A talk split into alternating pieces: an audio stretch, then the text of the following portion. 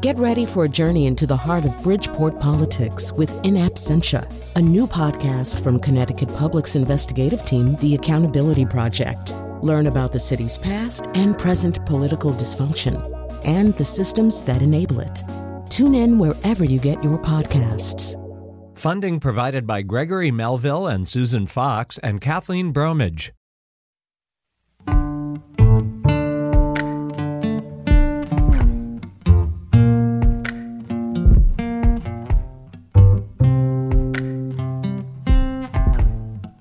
This is Where We Live from Connecticut Public Radio. I'm Catherine Shen. Even if we're not socially disconnected or isolated, or we don't currently feel lonely, we can certainly relate to those feelings or circumstances. Prior to the COVID 19 pandemic, appro- approximately half of U.S. adults reported experiencing loneliness. The issue moved U.S. Surgeon General Vivek Murthy to issue an advisory around the loneliness epidemic in America. Connecticut Senator Chris Murphy announced a bill to launch an Office of Social Connection Policy and fund CDC research to better understand the epidemic of social isolation and loneliness. Here he is on the Colin McEnroe Show in July, just after announcing the legislation.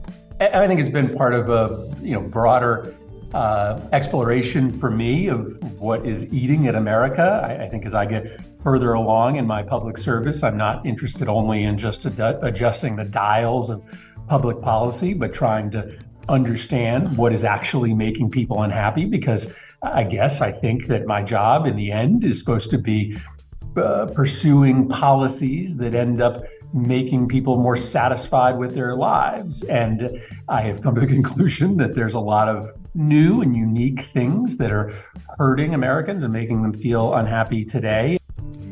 With all this federal movement on the loneliness epidemic, what efforts are there locally? Joining us now to talk about that is Deb Bibbins.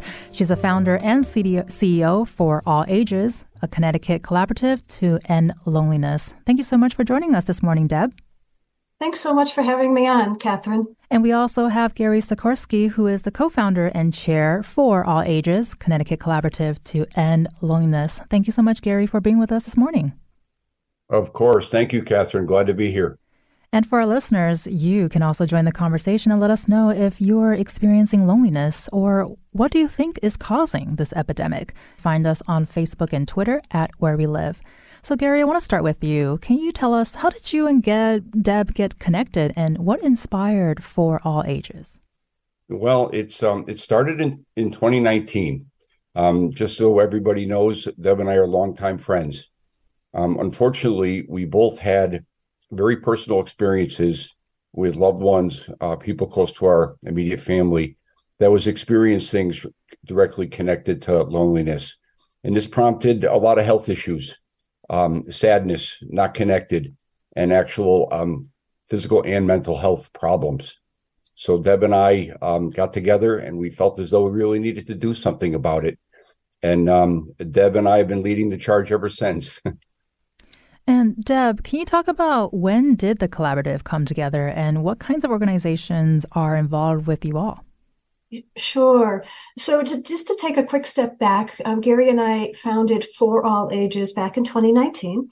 And um, that organization is all about connecting the generations to uh, to reduce loneliness and to reduce ageism. And so, since 2019, we have been uh, hosting and facilitating programs that bring people together across the generations.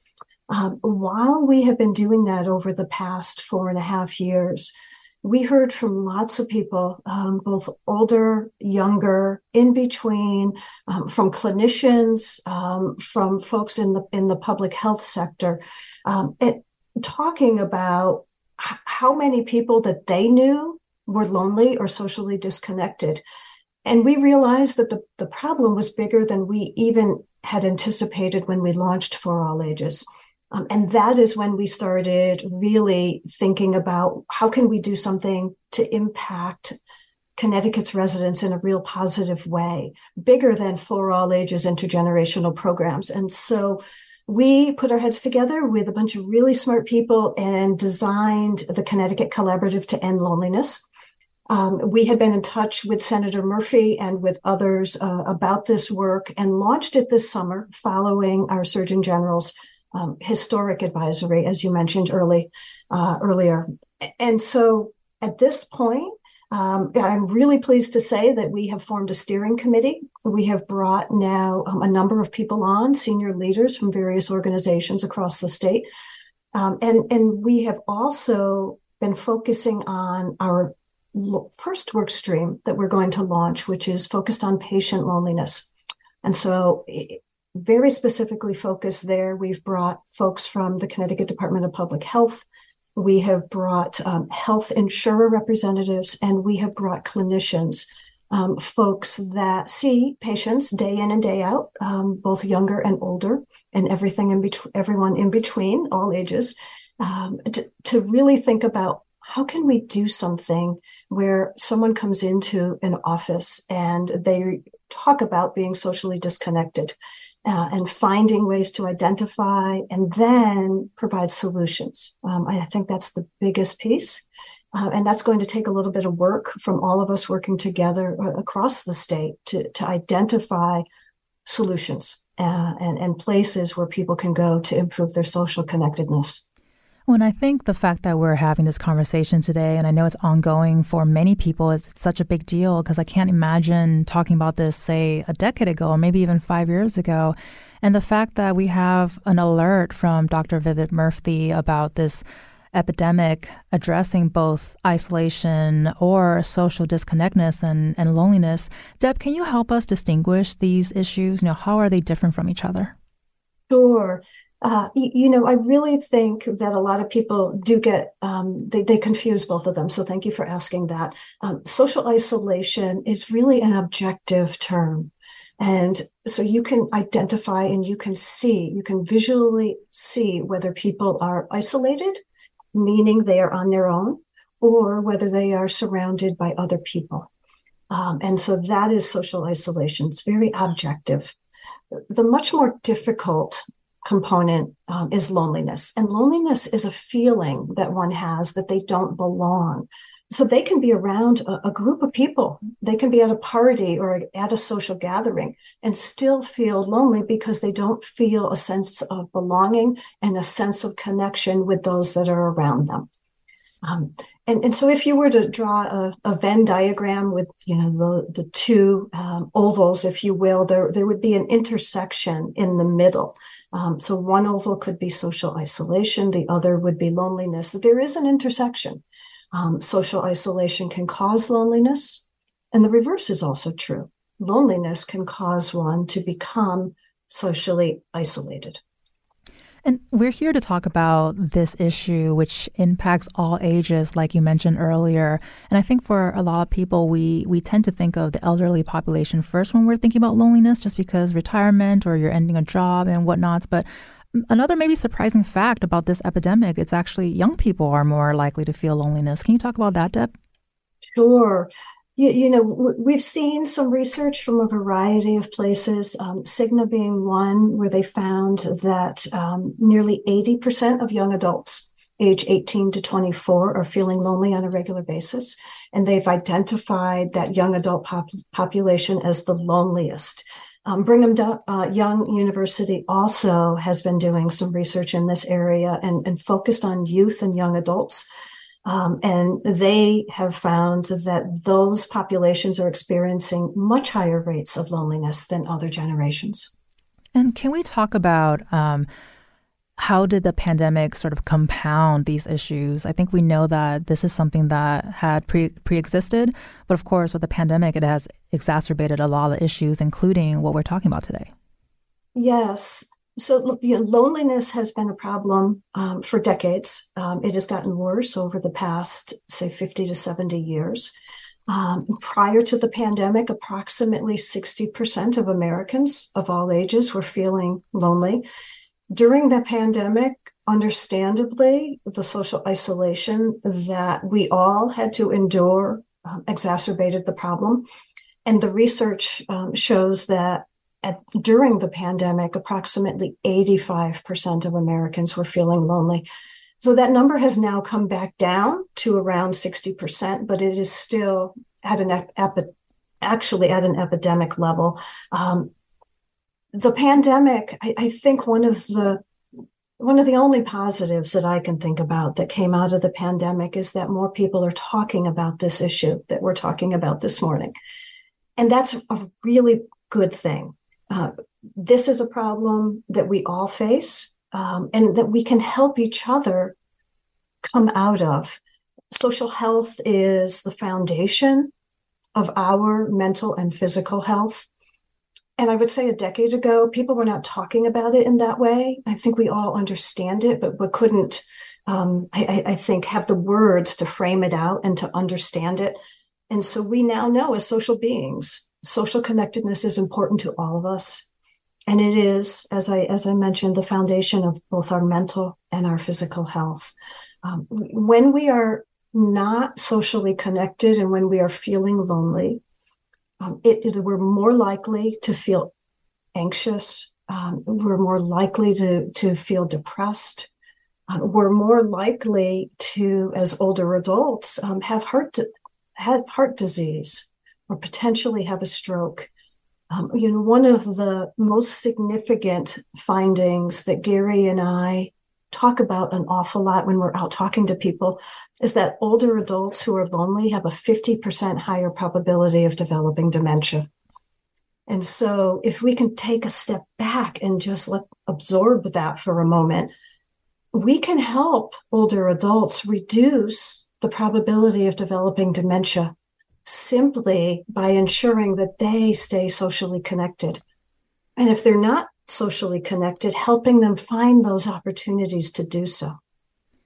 Well, Deb, I'm I'm nodding my head. You can't see it, but I'm nodding my head. That I, agree, I agree that it's just something that I think people are a lot more comfortable with talking about, especially if we're talking about it, you know, live on air. Hopefully, uh, people will find it to be more comfortable to talk about it personally, just like you and and uh, Gary, who you're able to sort of create this whole sort of movement because of this. And we'll get into this more a little bit later on. But I also want to talk about the stigma around talking about these issues. You know, is there a stigma, and how do you address that? There definitely is a stigma. There, there historically has been shame associated with loneliness, which is really unfortunate. Um, and what Gary and I share with folks as we're out talking um, to to various groups throughout the state, we want people to think about loneliness the same way they think about hunger. So when you're hungry, it means that you need food.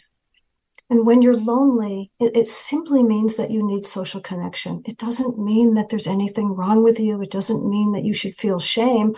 It simply means that you need to go out and get socially connected and find those opportunities, whether they be with uh, volunteering with a local nonprofit or um, joining some type of club around a hobby that they enjoy. Well, Deb Bibbins and Gary Sekorski will be staying with us to help us find our social food. They're co founders of For All Ages and the Connecticut Collaborative to End Loneliness. And listeners, you can weigh in on the issue of social disconnection as well or how it affects you. Leave us a comment on Facebook and Twitter at Where We Live.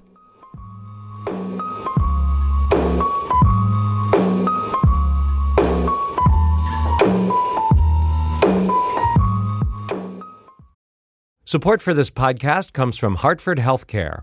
Elevating Health is funded by Hartford Healthcare. ECMO is a leading edge, life saving treatment for patients with cardiac or respiratory failure. Dr. Jason Gluck, director of the Mechanical Circulatory Support Program and Emergency Cardiac Care at Hartford Hospital, explains what it is. So ECMO stands for extracorporeal membrane oxygenation, outside the body oxygenation of blood. It's a life support technique that's used by highly sophisticated medical systems for patients with severe heart or lung failure. The technique involves removing blood from the body, oxygenating it, and then returning it back. ECMO procedures happen in the ICU, but not all hospitals are equipped with the necessary technology and staff. Dr. Gluck describes Hartford Hospital's ECMO Go team. So ECMO is considered when treatments have failed. And in our center, with a special ECMO on the go team, we'll actually take that technology to their hospital and help them out there if they need to to stabilize the patient and then bring them back to Hearts for recovery. For more information, go to ctpublic.org slash elevating health. This is Where We Live from Connecticut Public Radio. I'm Catherine Shen. This hour, we're discussing the complex and interwoven issues of social disconnection, isolation, and loneliness, and how this epidemic is being addressed around where we live. And joining us now to discuss her experience participating in a For All Ages friendship program is Connie Malone, who is a Canton resident. Thank you so much, Connie, for joining us this morning. Good morning, Kat. Thank you for having me. I'm so excited to talk about this issue personally and um, a lot of information that I've uh, obtained. Well, we are very excited for your excitement. And still with us on the line is Deb Bibbins and Gary Sekorski, who are co founders of For All Ages and the Connecticut Collaborative to End Loneliness. And so, Connie, you recently participated in the Tea at Three program. Can you tell us what your experience with that was like? My experience was and, and will continue to be phenomenal. Um, it was a godsend to be able to participate in this program. And I want to personally thank Deb and Gary for all the work that they do in um, hopefully combating this epidemic. Um, I was fortunate to be connected at different um, seasons the fall season, the spring, um, with three lovely ladies, lovely ladies. Um, and I am participating again in, in the fall season, and I'm very excited about that. You know, it gave me something to uh, wake up to because I knew that we were going to have a conversation at some point, one of these ladies. Um, the commonalities, the way that the um, organization matched us up was just like incredible. Um, I would have, I would um, sometimes uh, that phone call from this young lady was the only phone call that I would have that day. I mean, I've experienced loneliness, and to have a young person on the line that voluntarily wants to talk to me, that wants to listen to me, was just, it, it was incredible. And we talked mainly about um, each other's experiences and commonalities uh, what we had in common is cats and plants and etc. I mean, we would even send pictures back and forth to our uh, about our uh, cats playing or our plants growing, and um, I just loved every minute of it. Well, cats and plants sounds like the perfect combination to me too, Connie. I think that's really wonderful. And so you mentioned, you know, young people willing to call you and, and to have that phone call. Can you touch about or can you touch on the power of intergenerational relationships and what makes this interaction so special for you? I sure can because of course I'm retired and I don't go many places or listen to the news too much. But when I was privileged to talk to these young ladies um, in college and giving uh, giving me their perspective on world issues, community issues, was just um, so helpful, giving me that um, younger perspective versus mine. And we talked about abortion, um, gun rights, politics in such a um, compassionate, friendly way. Um, no judgment, no you know criticism. It was very open, open conversations about the issues that we face today. And speaking of open conversations, I'm going to take a quick call from Valentina right now, who is in Farmington. Valentina, you're on the air. Hi there. Um, I just wanted to say that as a parent, uh, social connection is something I've been focusing on a lot more because I, I feel like it's at the root of um, so many of the mental health struggles that a lot of uh, youth and even adults experience today. Um, and not just not being connected to others in our community, but really not being connected to ourselves either. And if you aren't connected to yourself, it's hard to connect with others. Um, you know, connection and, and building and cultivating it is also it's a skill that we develop. You know, it's a social skill. Um, it's so necessary for our community to be successful and for us to be successful individually. But I feel like we focus so much on making money and getting grades um, that we leave out uh, all of the soft skills um, that are so necessary for feeling fulfillment and satisfaction, um, not just in your own life, but as a community um, and creating that together. Well, thank you so much, Valentina, for sharing your thoughts. And I think community is certainly a theme for today and uh, sort of learning about connection and how education is, you know, beyond the classroom. So thank you so much, Valentina, for that. And Connie, you were you were listening to Valentina. We'll love to get your thoughts about um, her raising the issue of loneliness and isolation in sort of a big picture. Well, it is rampant. Um, it's much more than um, most people realize. I experience loneliness, but to, to spread out into the community, I work or I volunteer with the elderly, all ages, but mostly elderly, at um, uh, community um, Cherry Brook Healthcare Center right here in Canton, and it just it breaks my heart the people that are crying out for just just a human touch, just a human um, interaction as far as maybe reading to them or just being there, just being and listening. There are so many people there that don't have family, they don't have anyone, and they are t- truly, totally alone. And I'm trying to ramp up some more volunteers to to address that need, which is just it's throughout the, the community and Cherry Brook.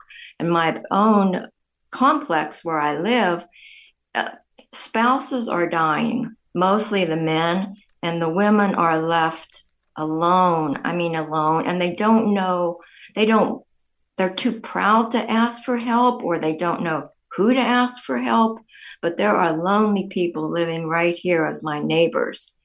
And I have a lot of um, resources to um, help them, but to get the resources in their hands and then to get someone to help them um, put these resources into play. That's what's difficult. They most of them don't have they can't afford a car or they don't have a car and it's it's difficult.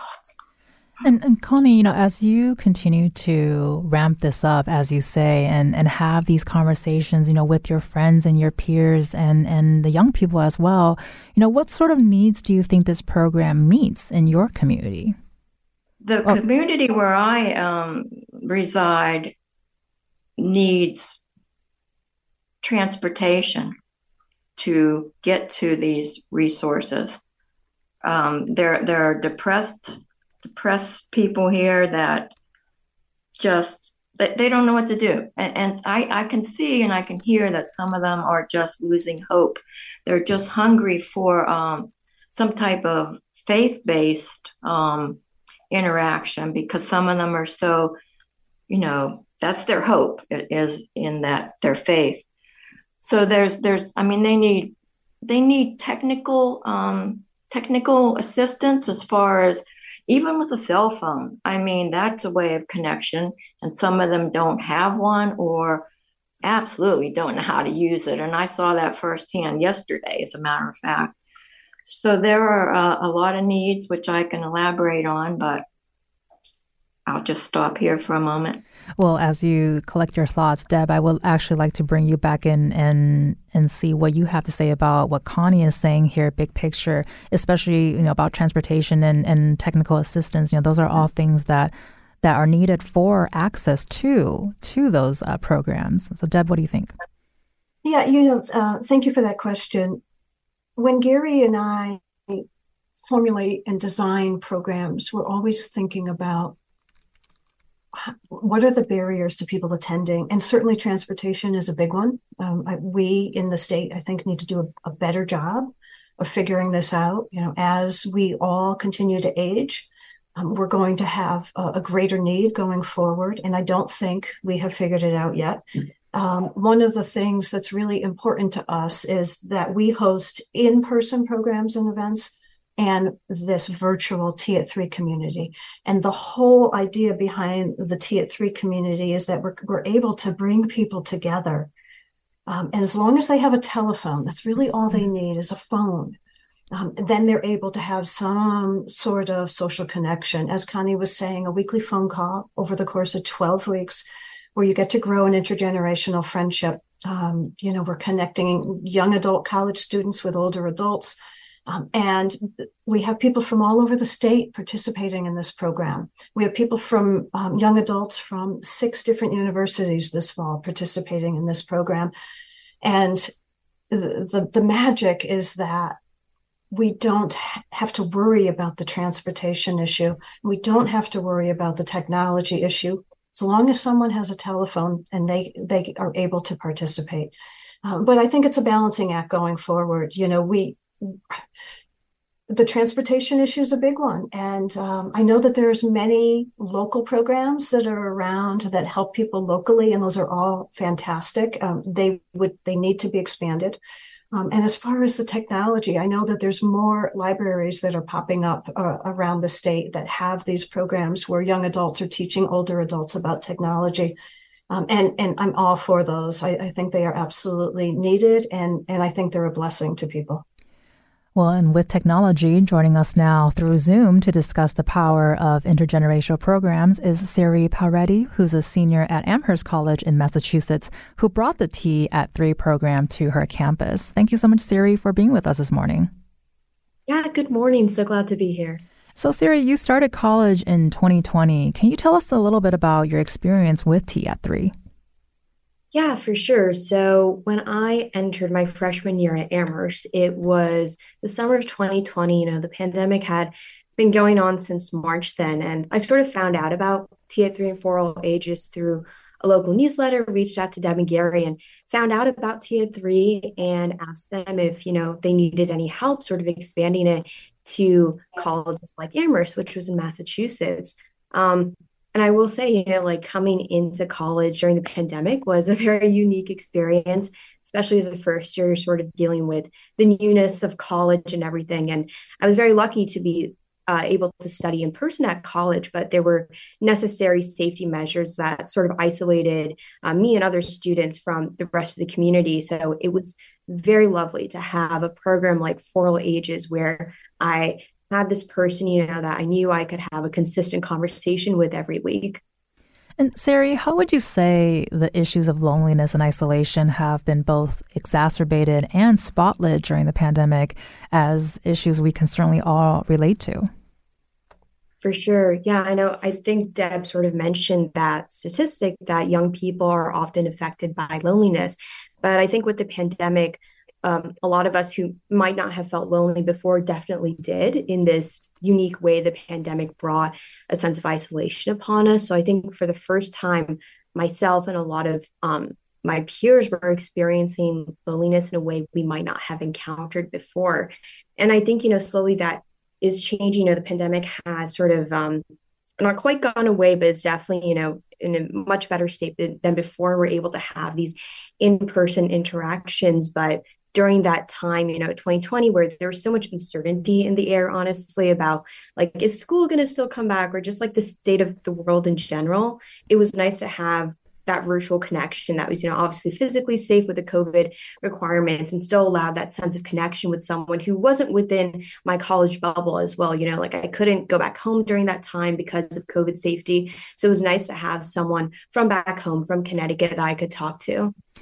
Well, I, what I love about this is it's a two way street, right? You're benefiting from it, your economy is benefiting from it. It seems like there's a really bright spot here uh, because this is such a widespread issue. But something that we can relate to is feeling lonely or being isolated. You know, this feels like it's very much a part of our shared humanity. Is that something that you see, Siri? Yeah, for sure. I mean, I think loneliness is inevitably part of the human condition. It's an unfortunate part, but I think it is someone, it is something someone um, will experience at some point in their life. And I think that's like why programs like this are, are so great because they are community based um, and you really just have to rely on other people to get you through those tough moments. And when you're connected to other people that you might not have had the chance to meet without programs like this, it's nice to get to know someone that might be out of your usual social circle. I mean, I never would have met or talked to the person I was um, paired up with had it not been for all ages, because a lot of my community here is, you know, younger peers, my professors, and they are all great people. But it's nice to get that sort of community um, from someone who is also experiencing loneliness in a very different way with their different uh, life circumstances and the experiences they've had. So I definitely learned a lot from my partner and you know also try to impart some of my own like knowledge or like experiences and i think we definitely enjoyed each other's company well we definitely uh, appreciate you sharing your experience and knowledge with us and, and it's so fascinating because i think while we were very isolated in some way during the pandemic. I feel like a lot of people also found connection um, through the disconnection if you will. So siri you know you've been having these phone calls. Is a phone call really something that can do wonders?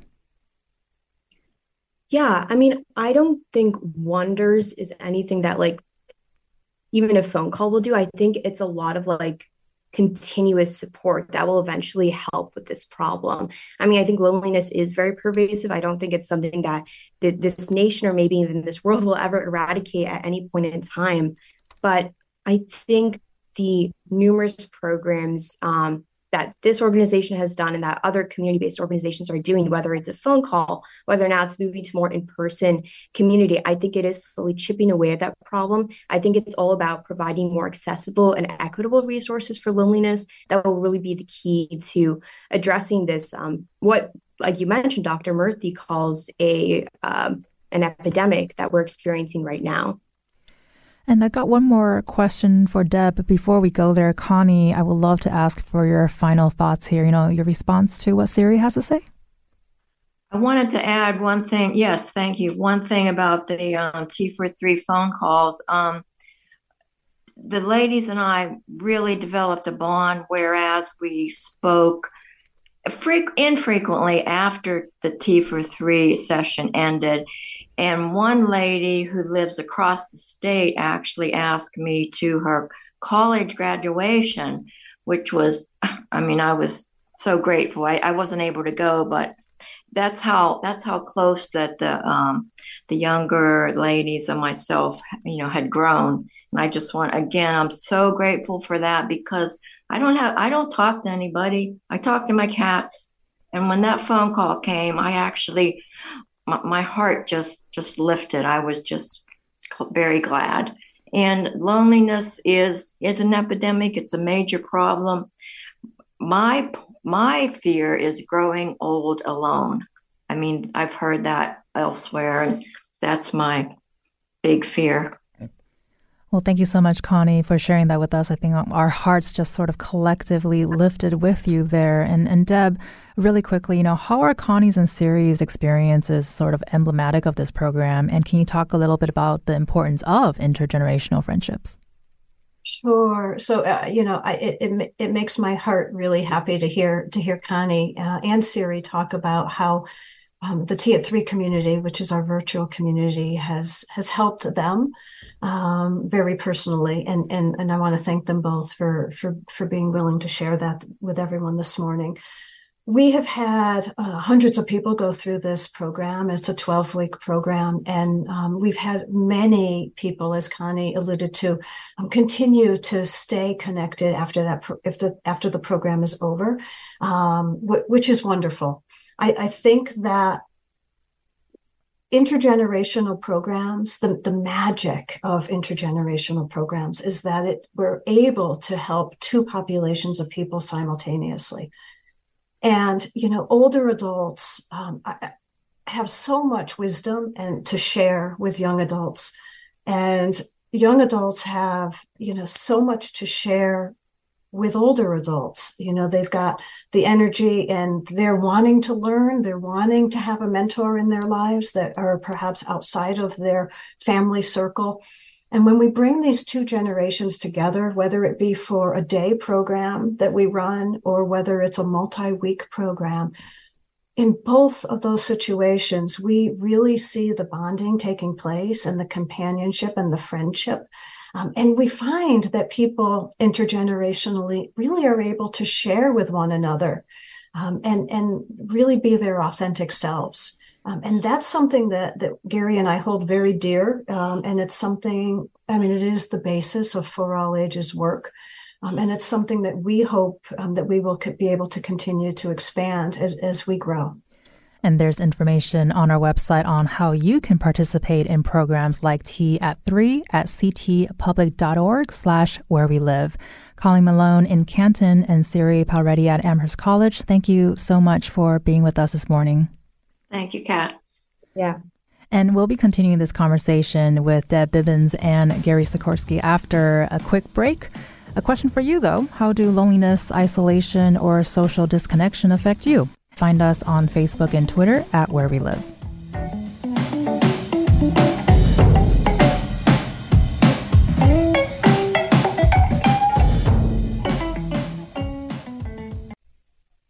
This is Where We Live from Connecticut Public Radio. I'm Catherine Shen.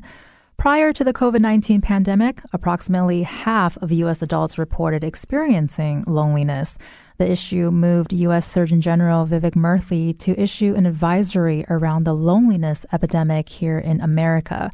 And back with us to help us better understand the loneliness epidemic is Deb Bibbins and Gary Sekorski, who are co founders of For All Ages and the Connecticut Collaborative to End Loneliness. And also for our listeners, remember that you can also join the conversation and share your experience. Leave us a comment on Facebook and Twitter at Where We Live. So, Gary, I want to start with you here. We've talked about a couple of demographics and, and ages that are uniquely affected by this epidemic, but men are also experiencing this in very unique ways. Can you help us walk through that? Sure, I'd be glad to. Um, I, I, first really wanted to just make a quick comment about what was mentioned before with Connie and, and Deb. Sure, go for it. Is that, um, you know, part of this advisory, this national advisory, um, is directed at all the states right? And and because the Connecticut Collaborative, convening by by us for all ages, this is addressing those exact issues. Connie mentioned transportation as as a big one, and I guess just as an overall statement, I wanted to make sure that people understand that the purpose of the collaborative is to address these very issues. You know, transportation is a huge thing, and you can't address that without funding. Um, so that's one of the facets that I just wanted to point out because how do you solve this problem right? How do you solve the connection problem the loneliness problem? Well you have to you have to get the right people in the right room. And that's what the collaborative is all about. And i just wanted to kind of start with that. And then i'll answer your question about how, how does how does men play into this? And i thought i'd i'd share some information about loneliness and social isolation just with some perspectives and some human i'll say social observations um, as Deb and all of us have been saying this morning, loneliness, loneliness can affect anybody for age, race, nationality, religion, socioeconomic status, and even gender. Um, based on Cigna's first survey, there really wasn't much result difference between male and female loneliness score. And that's based on a UCLA loneliness scale. But in 2020, when they re-released new findings. Um, men, in fact, were more lonely than women. So, what does that mean? Well, to, kind of understand that, there's probably several reasons, some of which are cultural, right?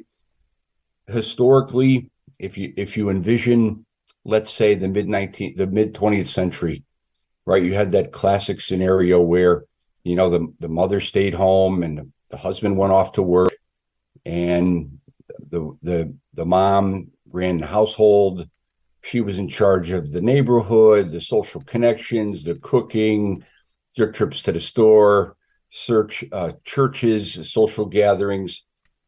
So, so that's a, that's a cultural phenomenon. So another thing would be how is how is li- living habits changed? So I came across this st- statistic that I thought I would share from the Surgeon General's report. In 1960, single person households made up 13% of all the country's households. Something you might expect. But in 2022, that number more than doubled to 29%. So, just by definition, that puts you in a position where you certainly could be more lonely just by being by yourself. And that is not unique to females or males.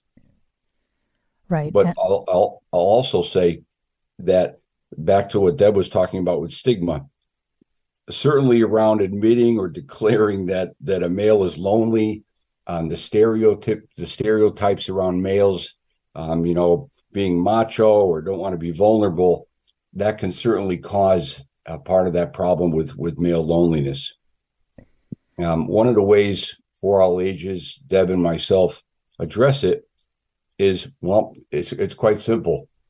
Um, I'm an adult male myself, and uh, I easily connect with with the male generations as we're doing programs and events. And what does that do? Well, it fosters connection, it builds trust, and ultimately understanding. So we create better social health. Um, I hope that helps answer the question, Kat. No, absolutely. We, we, you know, we want you to share your experience and, and really quickly here too. And I want to play a clip from Dr. Sowmya Kurtakoti, who's the chief of geriatric, geriatric medicine at Hartford Hospital, who spoke about how she addresses men she feels may be less open to talking about loneliness or even depression. Let's take a quick listen here. I think women are just a little bit more open uh, to answering questions. I think we see that with depression and anxiety too, right? Um, so I think there are other signs that sometimes you can look up, like especially for depression. You, when I'm talking to a man with depression, rather than asking, "Are you depressed?" I might ask more. So, are you more irritable or frustrated? Right. So there's different ways that you're actually talking or, or trying to elicit some of the information.